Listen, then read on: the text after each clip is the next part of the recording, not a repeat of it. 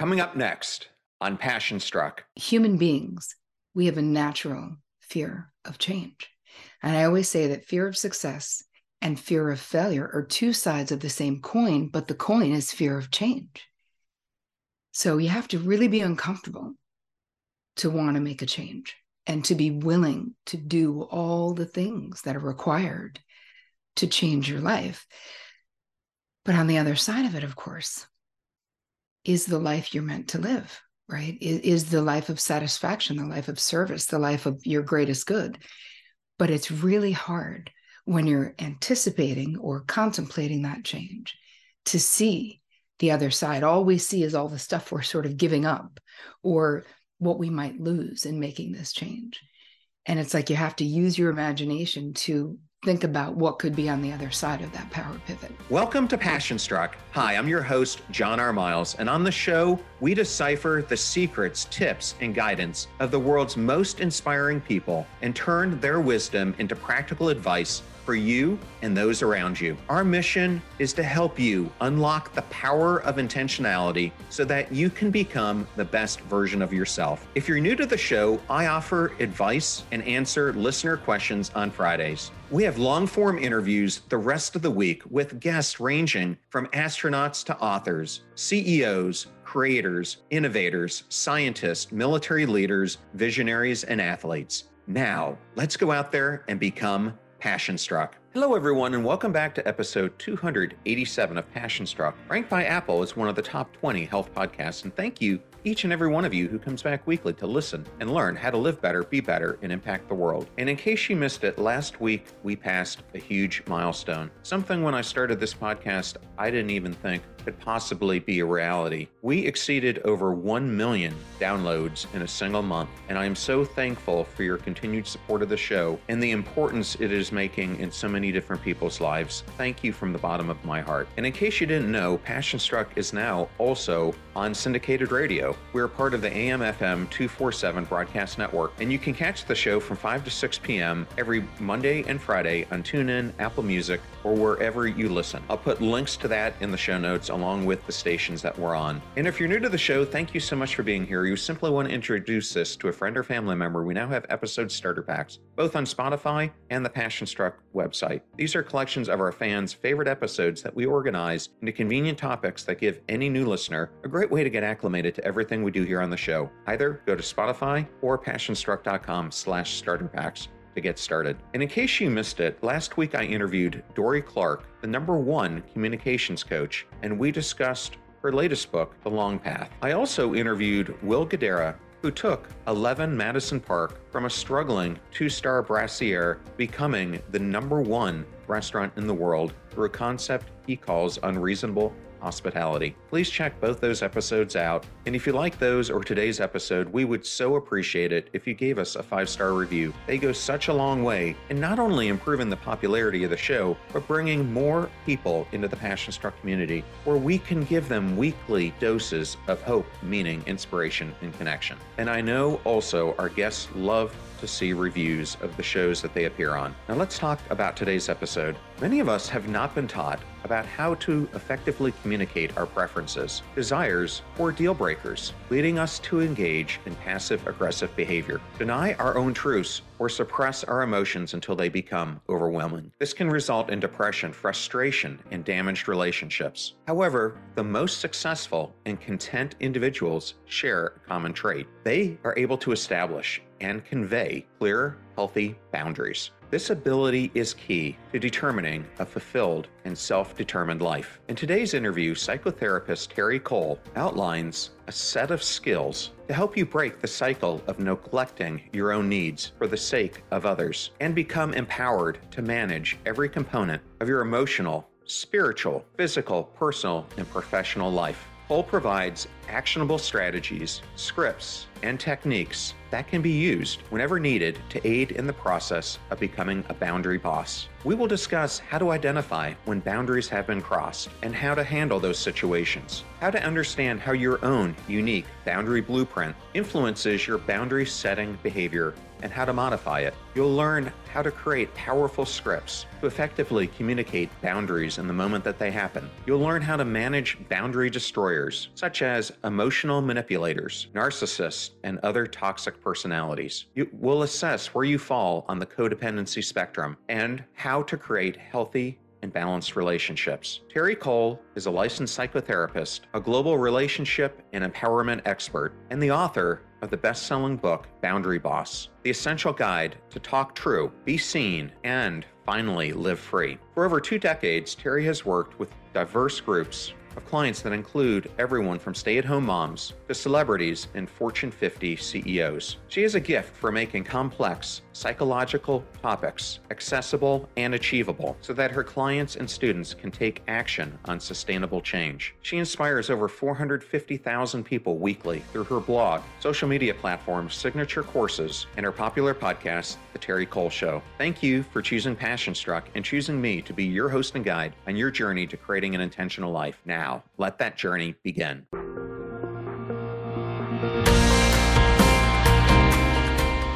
I am so honored and ecstatic to have the one and only Terri Cole on the Passion Struck today. Welcome, Terri. Well, thanks for having me, John.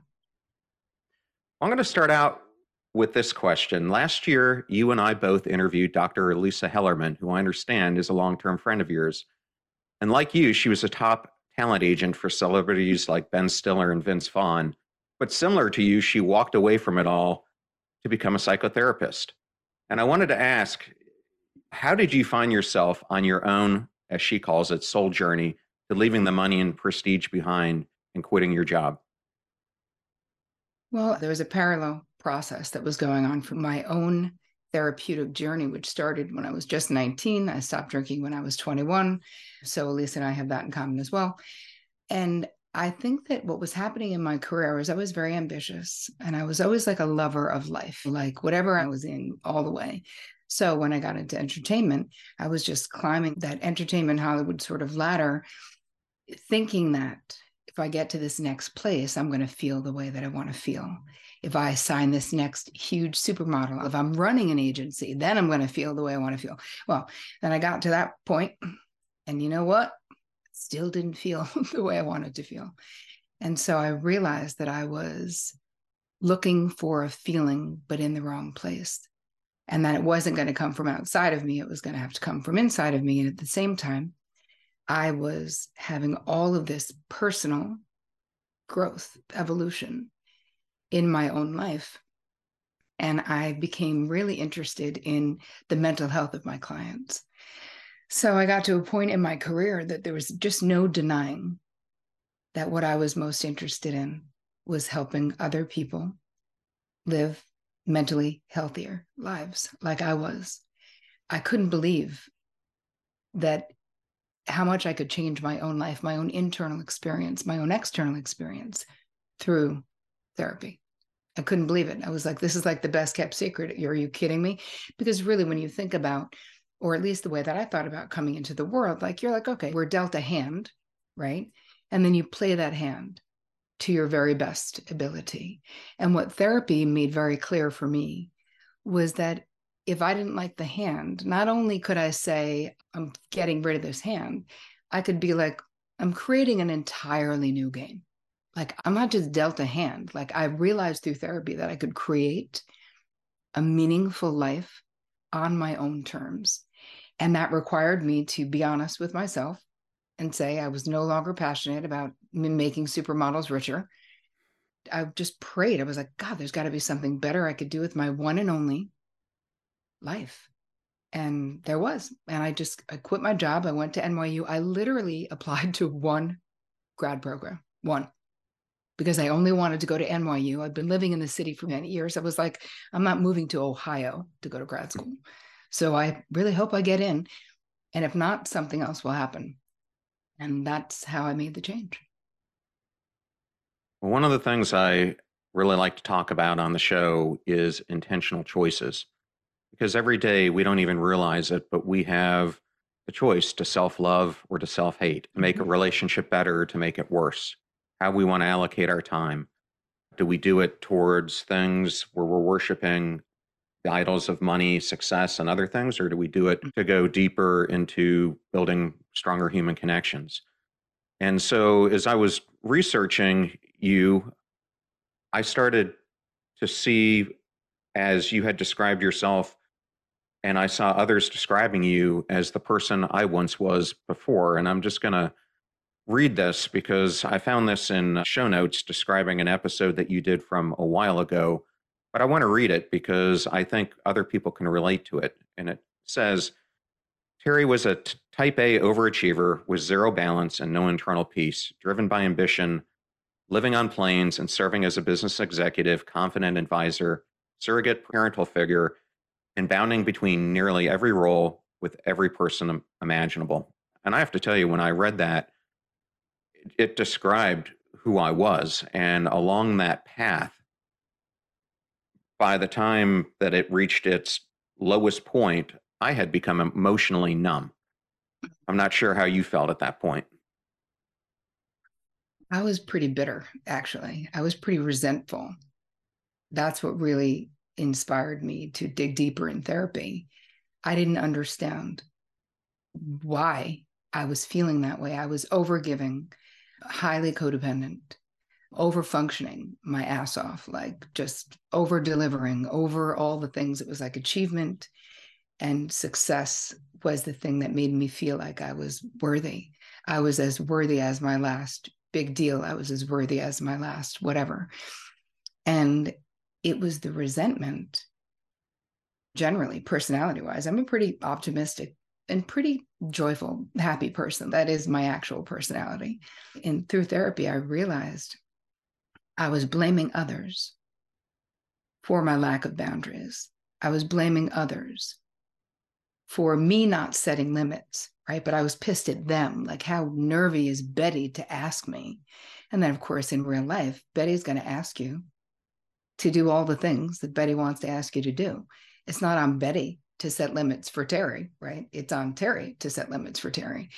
And so the empowerment that came with having those realizations and taking like a radical responsibility for myself, for my feelings, for my happiness, for my actions, for what I participated in, for what I didn't participate in, for what I tolerated for what I didn't tolerate. Giving, really wanting to get into giving from a place of choice. And what you realize when you don't really have, a, what's the way to describe it? Unexamined life. You don't realize that you're being driven by compulsions, by an unconscious desire to avoid confrontation, emotional pain, rejection, all of these things. But I didn't know that. So it was a real wake up call to to look at, oh wait, this is my side of the street. Like I need to clean up my side of the street. I can keep blaming Betty or Bob or anybody. And yet it will only change when I'm willing to take radical responsibility for myself and my happiness. Part of me is laughing because my mom's name is Betty. And I oh, have to say, that uh, my parents, but especially my mom, was a stickler for expecting us to be high achievers and not settling. And I think that in some ways drove me to go down the path that I ended up following in many ways. And it's hard when your parents put these expectations on you of the person that they expect you to be to live up to them sometimes. Yeah, think about as kids like we're indoctrinated into a system right? A, a, belief system a way of being. And as little humans we don't need an inner office memo to tell us how to get the approval of the adults in our life. No we start figuring it out in the subtle cues that they give us about what tends to bring smiles out of their faces or frowns. And so exactly. you start re- reacting and all of a sudden before you know it it's governing everything about your life from the relationships you're in and not wanting them to let them down about it and so many other things. Yep. So I can completely agree with you where you were because I was holding down all these emotions from combat trauma and other things that had happened to me and just not uh, dealing with them until finally I reached a point where my emotional cup was so full, I finally had no other choice but to deal with it. And I recently uh, did an interview with Harvard professor and author Arthur Brooks, and we were talking about this concept of life transition points, and he describes it through the use of the analogy of falling tides. Basically, when the tide starts falling, what ends up happening is the plankton and other things all get shaken up, and it's the time when the fish go to feed off the bait.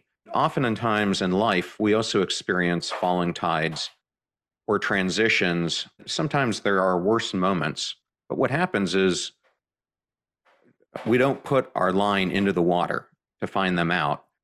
And I wanted to ask we're all faced with these transition points in life and choosing what mm-hmm. direction mm-hmm. to go. What do you think causes us so often to miss them?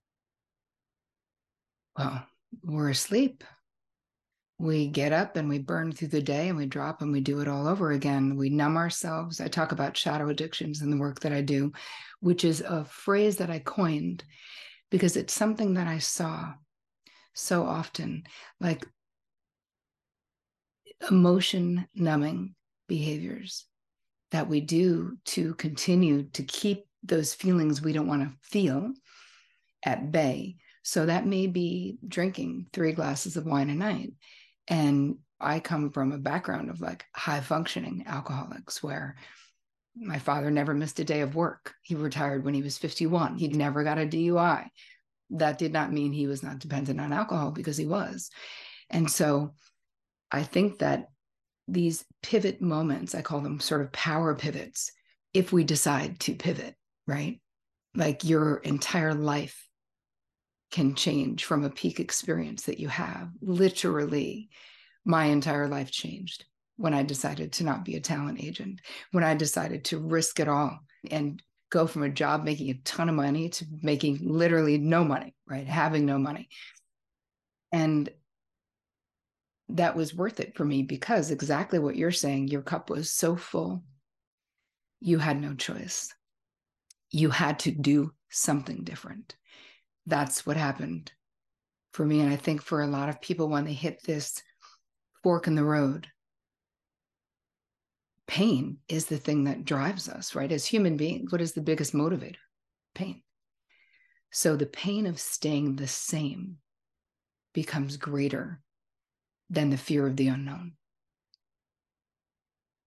And we make those moves if we feel the pain of staying the same. But with these shadow addictions or any kind of addiction, if you're numbing it, it's not propelling you in the way that it would if you weren't numbing it. So people will say, How do you think your life would be different if you didn't stop drinking at such a young age? And I always say, Oh, I think I would have eventually stopped after 10 years of numbing the crap out of myself and probably bad decisions and promises not kept and potential not realized. I imagine I probably would have stopped, but I'm really grateful that I took that pivot at that time in my life because I was so young. John, the question you asked was why don't people pivot? Why don't? When we hit the fork in the road, why don't we take the pivot? And part of it is fear. Like the devil as opposed to the devil you don't know. And so human beings, we have a natural fear of change. And I always say that fear of success and fear of failure are two sides of the same coin, but the coin is fear of change. So you have to really be uncomfortable to want to make a change and to be willing to do all the things that are required to change your life. But on the other side of it, of course, is the life you're meant to live right? Is the life of satisfaction, the life of service, the life of your greatest good. But it's really hard when you're anticipating or contemplating that change to see the other side. All we see is all the stuff we're giving up or what we might lose in making this change. And it's like you have to use your imagination to think about what could be on the other side of that power pivot. No, I can relate with you completely because at the time all this was happening, I was at what you would have thought was the pinnacle of my career, C level in a Fortune 50 company, making yeah. all the money I'd ever desired, had all the material possessions I could have wanted, and everything else. And yet I was miserable inside. But when people ask me, How did you find your path to what you're doing today? It's such a radical change. I don't think that the idea comes up just out of the blue. For me, I kept having this feeling that what I was doing was not what I was set on the earth to do, which was to serve others. And I found myself completely misaligned with where my meaning was, where my hopes and aspirations were. And ultimately, I think the most difficult choice is the first one. And that is, as you described it, it is to take that step off the cliff into the abyss where you don't have a safety net. Mm-hmm. And I mm-hmm. think that's one thing that stops people from doing this is they put a safety net in place instead of just going for it, which I know if I would have done that, I would have ended up trying to balance both of them. But it really took me going full in, similar to you, having no income stream and just deciding I was going to take a chance on doing something different. And then, as Robin Sharma likes to say, mm-hmm. actions build up, and actions ultimately result when compounded into your zone of greatness that you achieve. Yep. I love what you're saying because people, I'm sure, are listening to us right now, and maybe they're not hitting a low point that we were at, and I hope they aren't. But regardless of where they're feeling stuck, the biggest action you have to take is the first one, and that is to change. Yes, and to realize you are not that fragile you're really not. Like you are so much more durable than you think. And if there's a part of you, if you're listening to this and there's a part of you that really feels like, wow, I'm not living my dharma or my purpose in life, I don't feel satisfied. I think part of it, John, is like we have to be the ones that prioritize our preferences, our limits, our deal breakers, right? This is how I talk about your boundaries.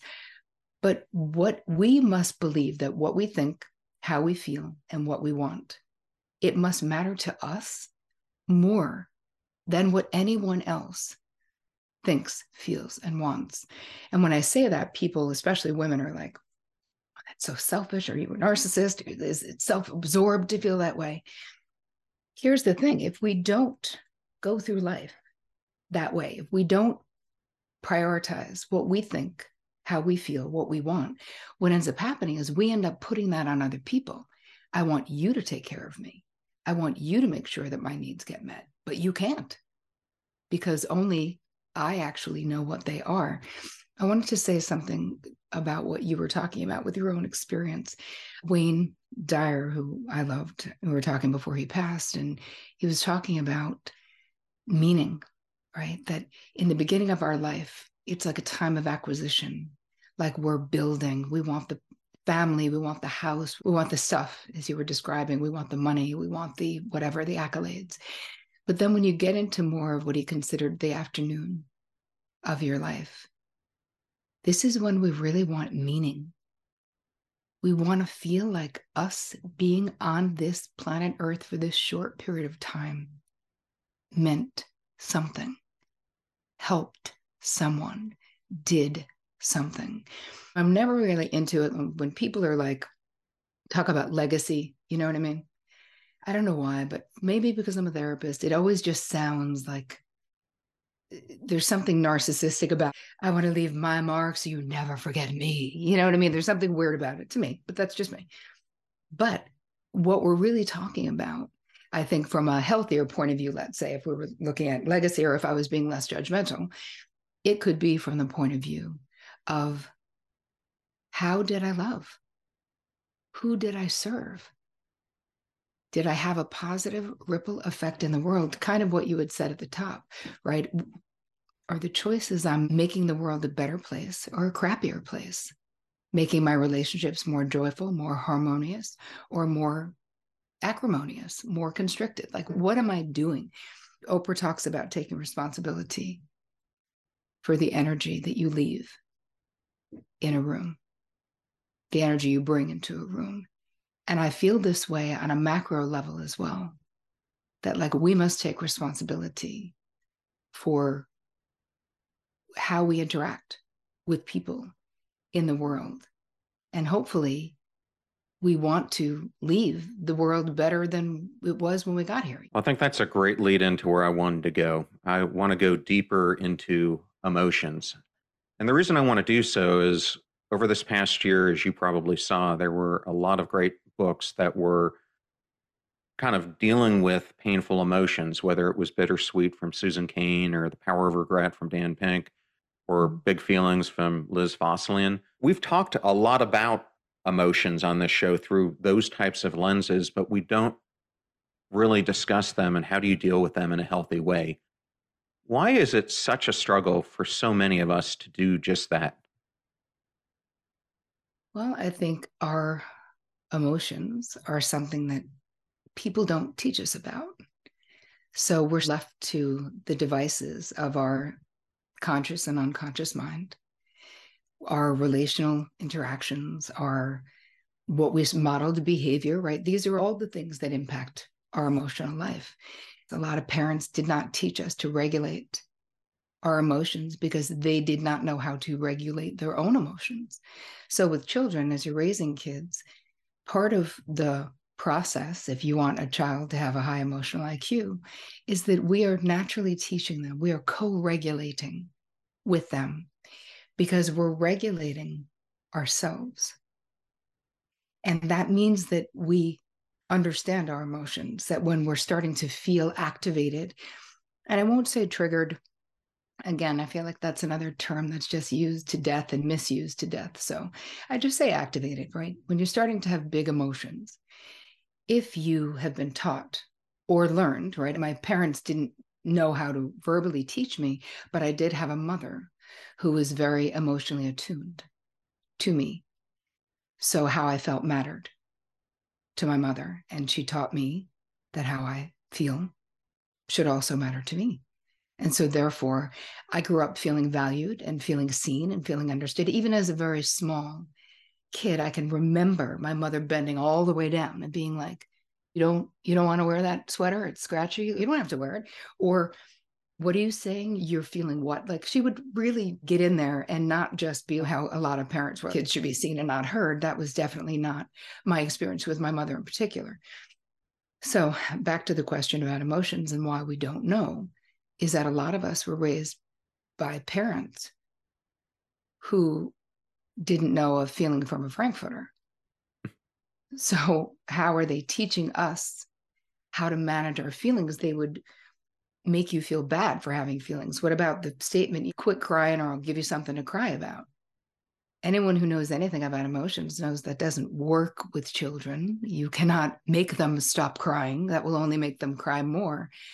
But this desire to control emotions with kids and this sort of repulsion at hard emotions teaches us to stuff them. I grew up in a family where anger was a forbidden emotion. And so I learned to transmute my anger into sadness because sadness was an acceptable emotion. I was allowed to be upset, but I was not allowed to be angry. So, Don, how do you think that impacted my 20s in my relationships? In big way. yes. Yes. And I continue. I mean, this is in my 50s, this is an ongoing evolution with managing emotions, but I feel like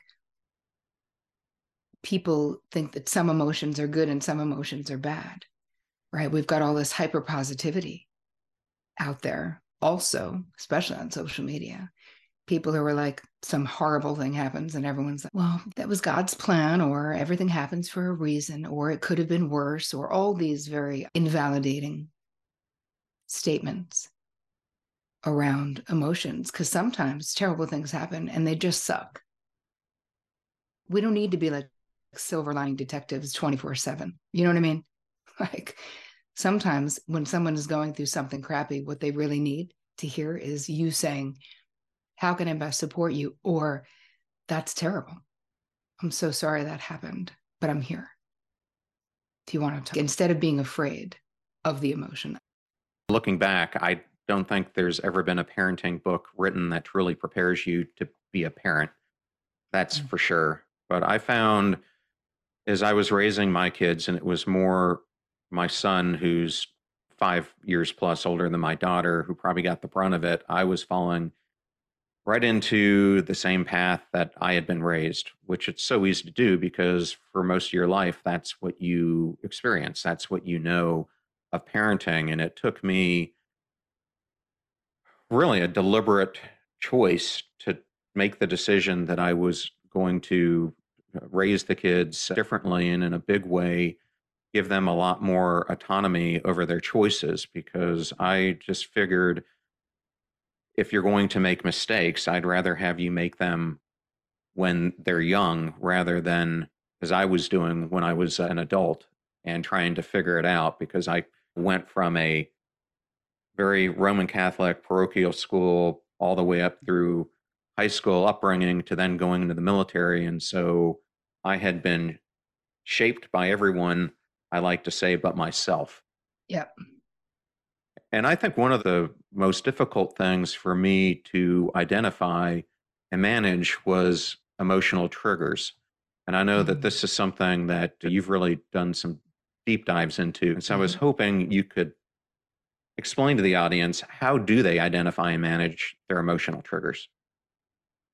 Well, part of it is you have to start paying attention to your internal experience you have to start like I teach people how to do inventories. When was the last time you were triggered?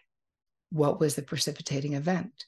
Start really looking. And when we look back, we can recall the last five times you felt hit by a bus of your own emotions, right?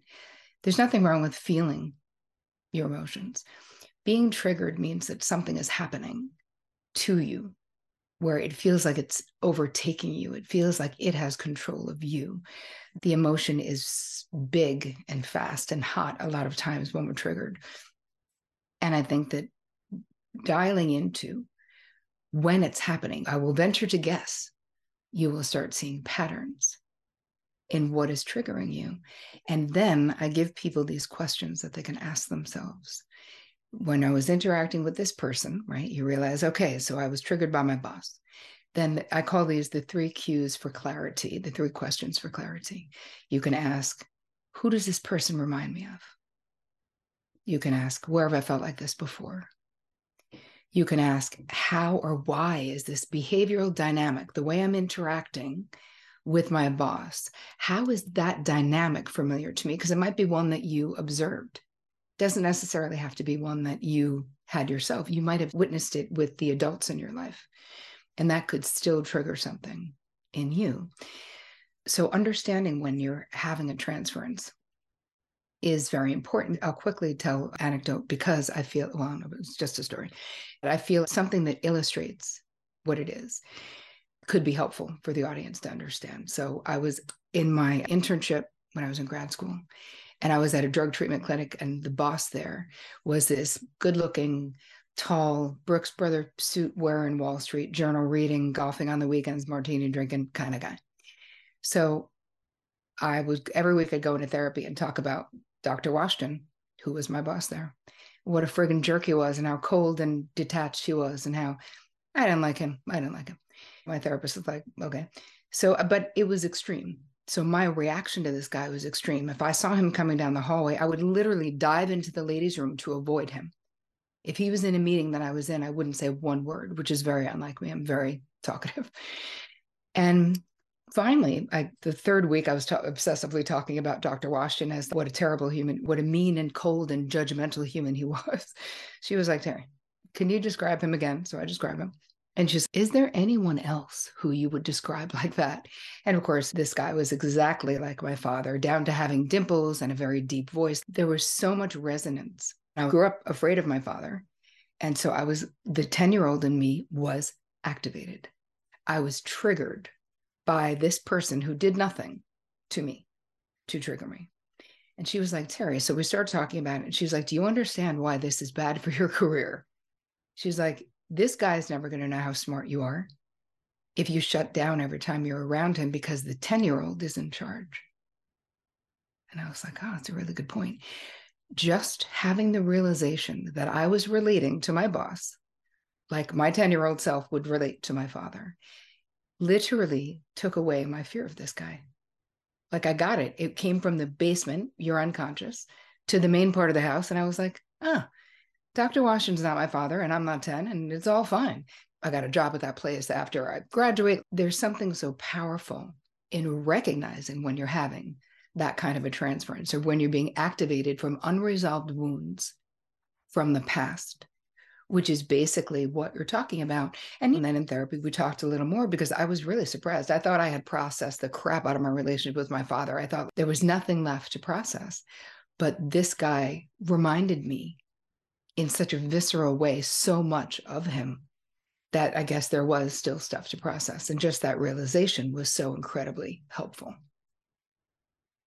Well, I think that's a great story and a great illustration. So thank you for sharing it.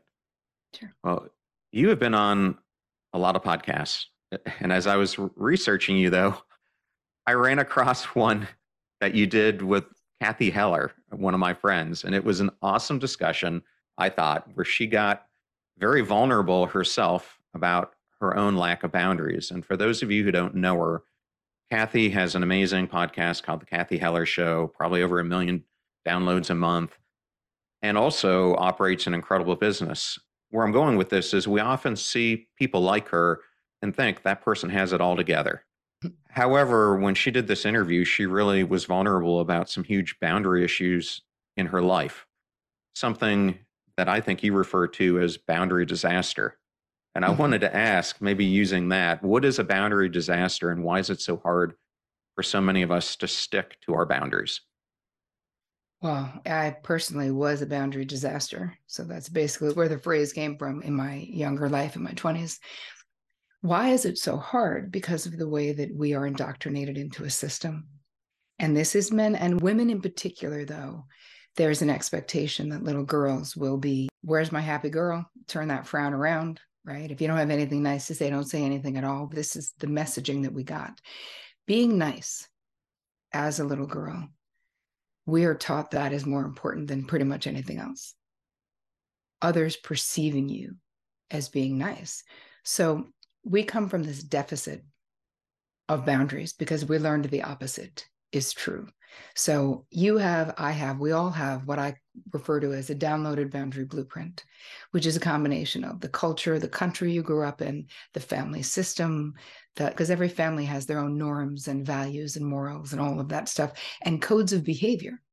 Right. This is how we do whatever the thing is. Family systems have their own identity, basically. And so most of us were taught that it's more important how other people feel than how we feel. As a woman, the more self sacrificing, the better, right? You hear people described as, oh, she's amazing. You would love her. She would give anybody the shirt off her back. I'm always thinking, hey, man, keep your shirt on. Like, why being that self abandoning and being praised? Right. Most of us were raised in praise for being self abandoning codependents. Like, literally, that's what we were taught to be. So, why it's so hard is that's why Nobody taught us. And in fact, we were taught that if you had boundaries, you were selfish, self absorbed. If you asserted yourself, you were, for women in particular, you're a bitch, you're hysterical, you're bossy, you're unfeminine, all the things.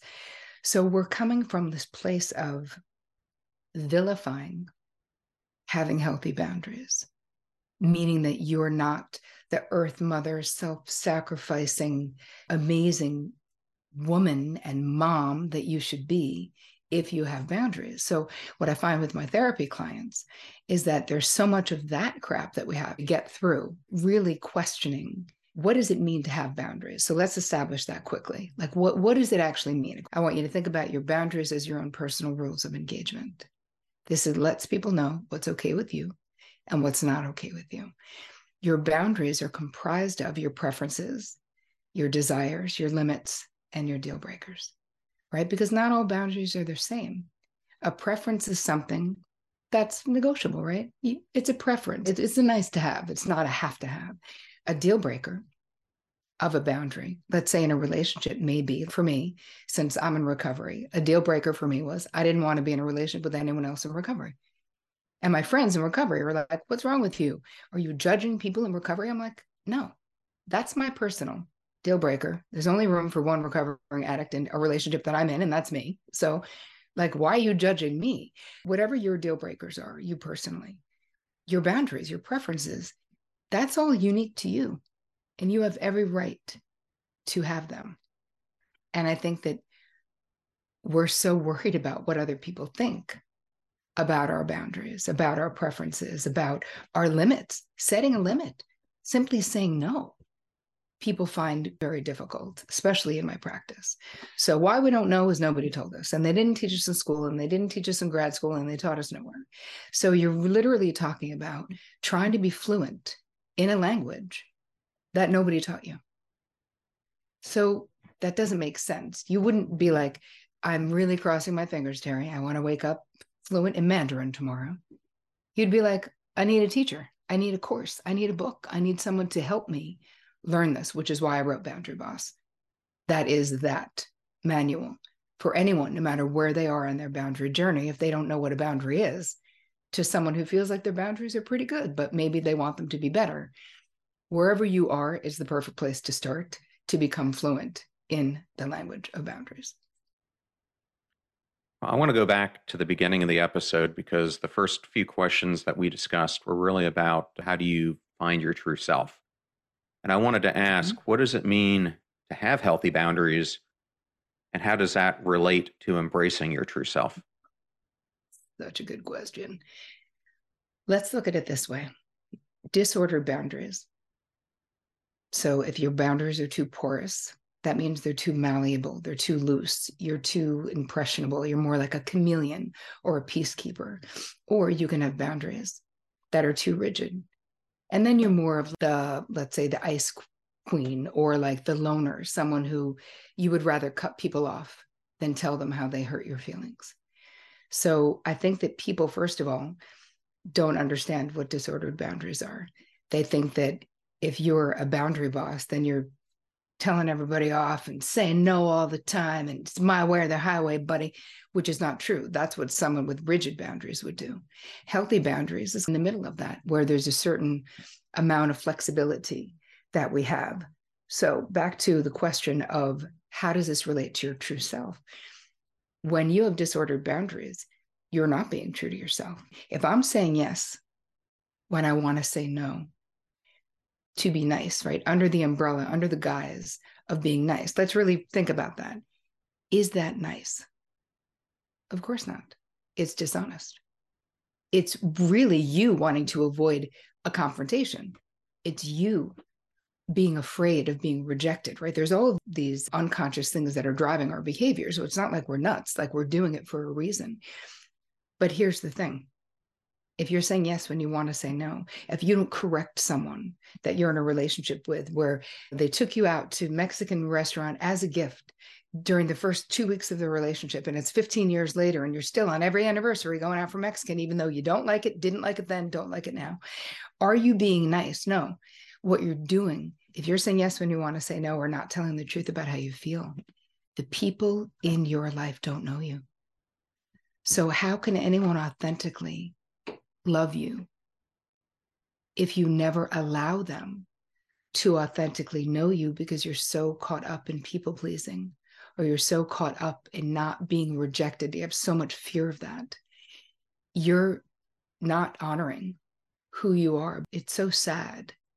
I've had women come into my therapy practice in their sixth, seventh decade of life being like, I've done it all kids all went to Ivy League schools, got money in the bank. I'm sitting on all these boards. I'm going to Soul Cycle three times a week. I still like my spouse. We do all this traveling, doing all this charity work.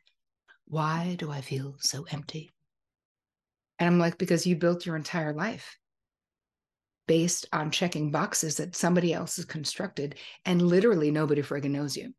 You feel empty because all of those accolades, and it's very actually, this brings me back to what you were talking about in the beginning, John, about you're at the height of this massive, woo, fancy career, making all this dough. It's amazing. Life is great. I got all the stuff. And yet you were miserable because it wasn't your true heart's desire being fulfilled. Those things didn't fill that part of you that wanted meaning and the truth of what you're doing now. This is your authentic expression, right? This is you doing what only you can do in this world And it's satisfying in a way that no Ferrari is going to be, or no beach house is going to be doing this type of work. So it's very urgent. People figuring out their boundaries is urgent because when you live a life of disordered boundaries, you are living a life that is not your own. You are not living authentically. You are not telling the truth about who you are. And it's a privilege to let the people in your life know who you are. I love what you just said. And I think one of the most important lessons that I like to talk about is the power of saying no. Because I think this is something, let's just look at an entrepreneur. And even since I started down this path of creating this podcast and the brand and everything else, it's as you're doing it, and then all of a sudden, all these temptations start hitting you from all sides. I'm sure you found that too. And one of the yep. hardest things I've had to do along the way to stay focused is to say no to a lot of opportunities. Could they have been great? Maybe. But I knew where I wanted to go. And I knew if I started to invest any of my time in any of those other things, it was just going mm-hmm. to take away from what I was trying to do. Right. And in the boundary boss, you also have this concept of the boundary destroyer. Mm-hmm. And I think what I was just talking about, you can liken to a boundary destroyer. So I was hoping that would be something you can unpack for the audience as well. Sure. I dedicated an entire chapter to boundary destroyers because you will encounter boundary bullies, right? This is the way that I break it down, right? When you start becoming more fluent in boundaries in your life and you start asserting them more in in your long-term relationships people are going to notice right you've been doing this boundary dance especially with your family of origin for decades. It's not like you're just going to be like you know what? I actually don't want to do that at christmas this year and people are not going to notice. They're going to notice.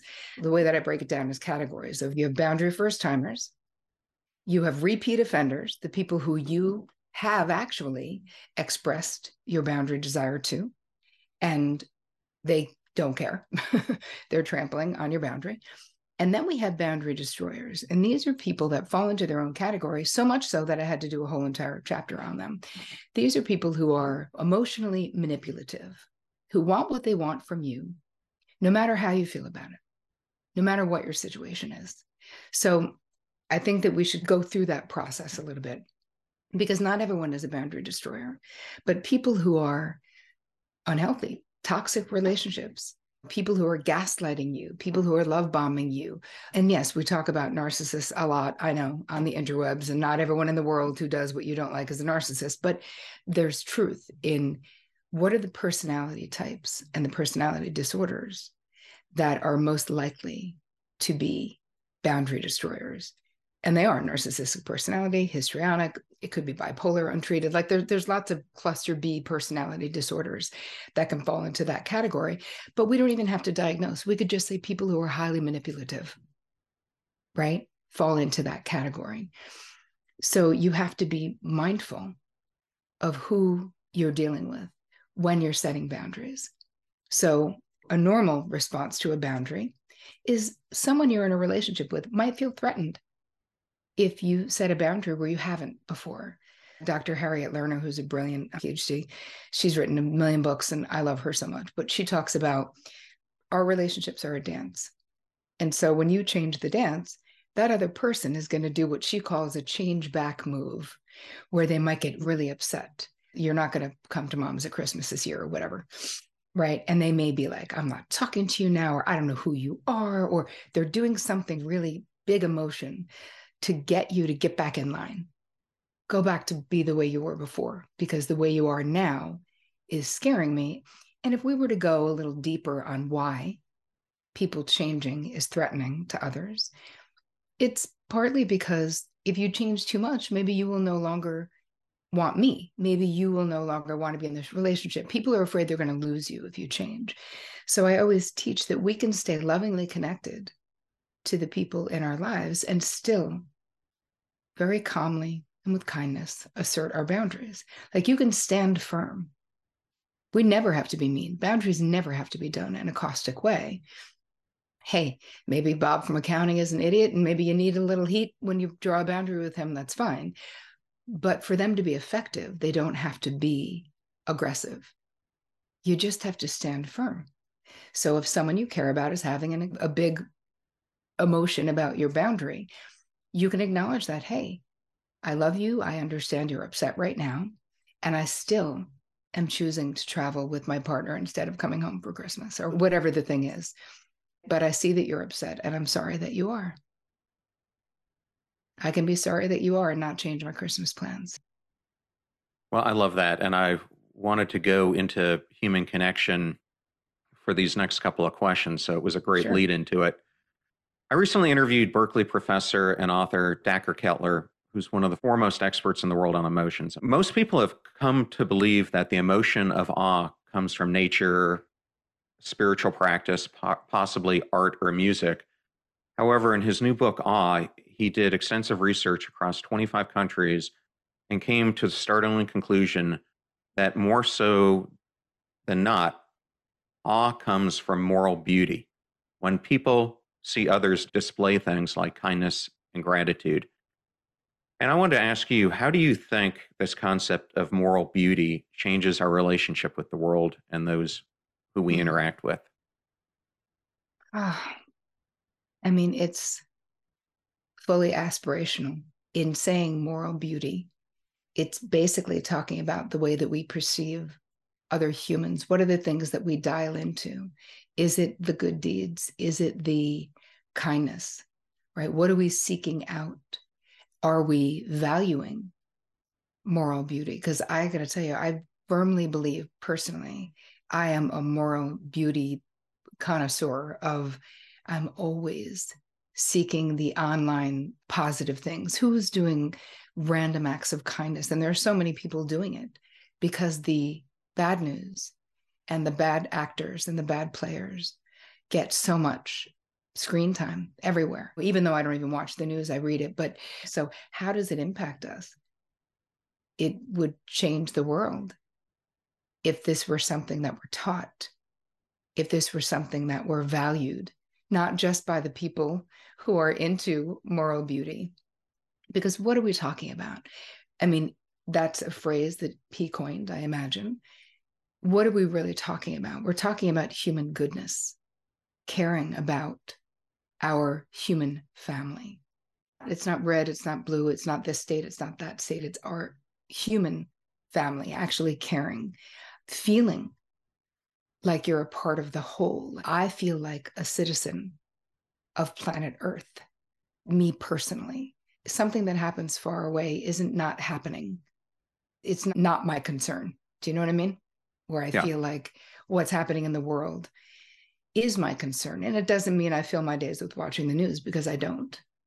But I do work to find the good actors and the good players and to amplify those messages on my podcast and the things that I write about and the people that I associate myself with. Because my, I kid around and say that my desire is positive world domination, where the more we care about each other, the bigger ripple we will have in the world. And it's something that there's a lot of people who are dialed into this messaging and so many people who are in my world and in my platform they get it. They know that my desire is to lessen the suffering for as many people as possible and increase the joy. That's literally what i am doing on planet earth. That's what i want to do by teaching people how to have these skills but i think that we need so much more emphasis on moral beauty and that we're all connected. The divisiveness in the past eight years has been so brutal. And that doesn't change what's true. Deepak would talk about meeting in the unified field. We're all connected. You can build as many walls as you want, a moat, you can have alligators. It does not change what is energetically true. It so behooves all of us to have each other's backs and to really care especially about marginalized groups. Anyone in power needs to care about the people who are not in power. No, and there was, I think, a great book that came out called The Good Life by Bob Waldinger, who's the current director of the Harvard Study of Adult Aging, that really addressed this in a great way. That mm-hmm. ultimately, what leads to living a good life are our relationships and human connections. And one of the reasons I think we're adrift, as Scott Galloway would like to say, is that I think technology is having a major ripple effect on culture and society. I mean, I am really, really worried about the harm this is doing to dissolve human connections, especially in Gen Zers like my two kids. What are your thoughts about this, and how do you think we restore the joy of being connected to others? I think we have to have boundaries with technology. That's the first thing. If you would want to have a conversation with me, I know you wouldn't, John, but let's just say you did, but you were looking down at your phone. I will just simply stop talking and I'll say, hey, I can wait if that's important. If someone says to me, no, I'm listening, I'm like, oh no, you need to listen with your eyes and your ears. If I can give you my full attention, you will definitely give me your full attention, or I will not have this conversation. There's something so dehumanizing about what has been going on with technology. Like we are so distractible. Wow, what happened to our attention span? So I have a lot of like rules and regulations in my life around technology. I don't have a television in my bedroom, no phones in the bedroom. Bedroom is for sleeping and sex. That's it. This is what the bedroom is for. Meditating too, maybe. But I feel like within family systems, I love the idea of having a basket. People come into my house, there's a basket at the front door. And I'm like, put your phone in. Like nobody is sitting here scrolling Instagram, people. We are together especially when my family comes. I've got kids and grandkids. You could scroll Instagram on your own time. You don't need to do it here. So I think that some people will argue, especially during the pandemic, that there was connection that happened through our technology. And there's truth to that. But part of the problem is that we don't have a lot of limits on the technology. And what happens personality wise, what we see happens someone you're behind a screen and you're on there, what people will say as they're trolling other people's stuff, they would never say in real life, right? They would never say that to your face. They would never have the courage or the disgust or the balls or whatever it is you'd want to say. So I always say it's like having cyber balls to a degree, like you're anonymous behind a screen. And that has tapped into the lowest inclinations of humans. This anonymity because we haven't the social structure right? Think about the 1950s right? If you were dating your friend's sister like you're going to see your friend again. You're not just ghosting leslie right? You got to break up with her. Like you actually have to do something because the social structure was such the construct that you'd be seeing these people again right like you can't just disappear the way it is now so i think that there's a lot to be said for the advancement in technology. And yes, many good things have come out of it, but I feel like it's we're still in the infancy. And so it's out of control. And I think that the pendulum is going to swing back the other way. But I feel like we must, again, take radical responsibility for our own use. What are we doing? How present are you with your children, people who have little kids now? Are you on your phone while you're supposed to be with your kid? That's damaging them. They know you're not there. They want your attention. So that's something that we have to build back to. But I see this. Anyway, I could keep going. I don't know what the answer no, is no. other than our own having control of ourselves. Well, I'm laughing because uh, sometimes I'll be scrolling through the phone and I'll look over and my dog is just staring at me like, what in the world are you doing? And why aren't you paying attention to me? yeah, exactly. Well, Terri, it's been great to have you on the show today. And I wanted to end with this question. For the listeners who are on the show, what would be the number one takeaway that you really want the audience to absorb? How you feel, what you think, what you want matters. And by having healthier boundaries and learning to communicate, which you can do online, just go to YouTube, that will change your life. Like you matter. It's not you being a people pleaser is not pleasing anyone at the end of your life. You're not going to be happy that you did that. Your unique contribution can only come through you having healthy boundaries and knowing how to communicate effectively and we need you. So two takeaways. One is you matter and the second i actually have a gift for your audience so this is awesome. about boundaries and codependency because it's something that we didn't totally get into talking about, but we did on the sort of in a cursory way. It's so important and people suffer from this and don't know. So, anyway, this will help you figure out if you are codependent and give you ideas of things you can do. You can find that at boundaryboss.me forward slash passion struck. Oh, that's awesome. Thank you very much. You're and, very welcome. This was great. Well, and Terri, I just wanted to highlight before we get off, you've got sure. a great podcast yourself, one of the top 20 mental health podcasts out there. Will you just tell the audience a little bit about it? Because I sure. think if they love my show, they'd love yours as well. Yeah, I actually think we're actually very aligned with what we're doing. You'll have to come on my show too. I do two shows a week. One is solo, where I'm just talking about anything that I think will help your life, is what I'm talking about on that solo show. A lot of my listeners write in and will ask me to cover topics, which I do. I love it. So that's one. And then the other is I interview people. So everyone from and entertainment, from LeAnn Rimes to anybody because especially the, the more high profile people who are really into mental wellness but all the books that are out so i interview lots of interesting people from different parts of life but there's always a mental health angle to it because i'm always hoping you can learn something from my show that will increase your joy and decrease your suffering well i have a book coming out in about eight or nine months so i will definitely take you up on it so excellent i look so, forward. Terri, well thank you so much it was such an honor you've done so much for so many people. So I really appreciate you spending your time with my audience today. Thank you so much. Thanks for having me, John.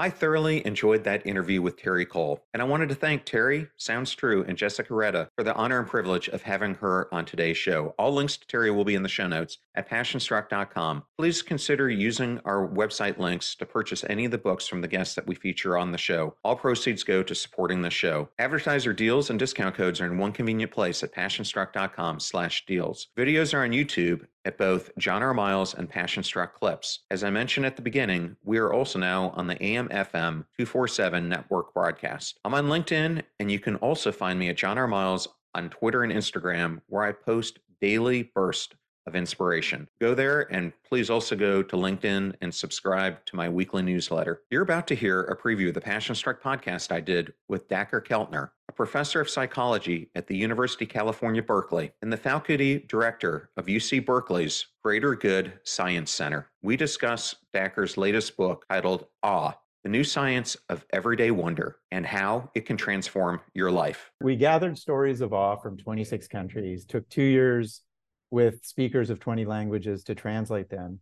And then we classified them like what brings people awe. I was expecting nature, maybe spirituality. It turns out it's other people, the moral beauty of other people.